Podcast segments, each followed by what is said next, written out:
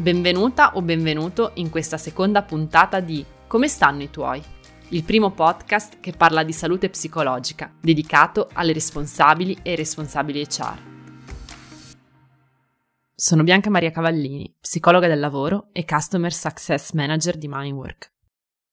In questa seconda puntata torniamo all'oggi, torniamo al 2021. Per cui ti chiedo, come stanno i tuoi?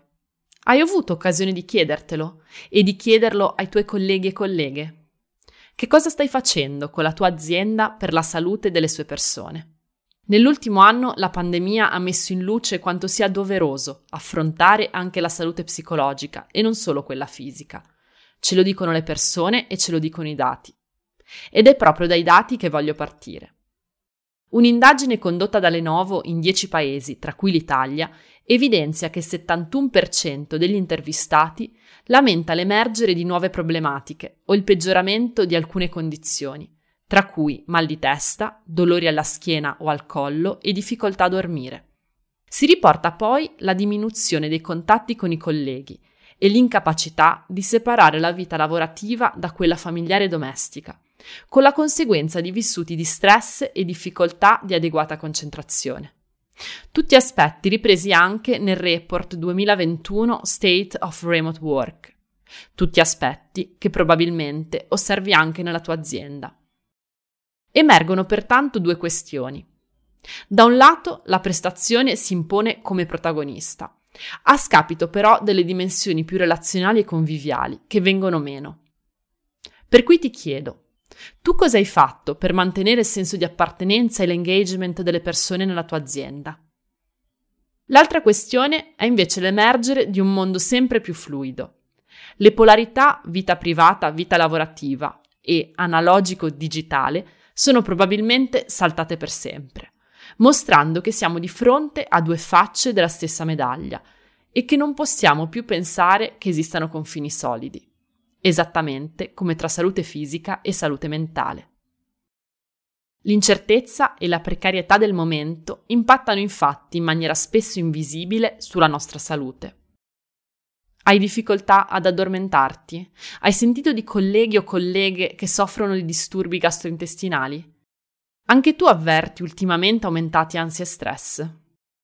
Non è per nulla semplice riconoscere i segnali di malessere o i campanelli d'allarme in noi e negli altri. Ed è per questo che è importante conoscere gli impatti di quest'ultimo anno sulla nostra salute per poterli riconoscere. Conoscere per poter riconoscere, quindi.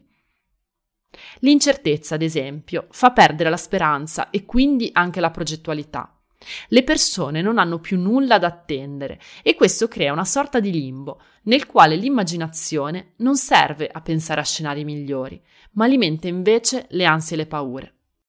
Parallelamente, avrai magari osservato su di te o sugli altri quello che possiamo a tutti gli effetti chiamare esaurimento emotivo.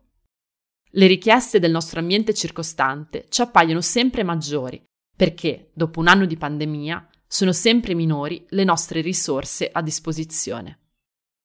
Come puoi intervenire allora nella tua azienda per supportare e prenderti cura delle persone e del loro benessere psicologico? Voglio darti tre suggerimenti pratici.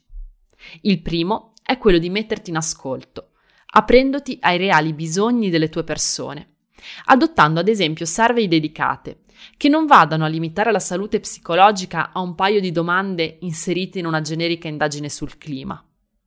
In ambienti di lavoro sempre più fluidi e domestici è importante far sentire che l'azienda c'è e ascolta.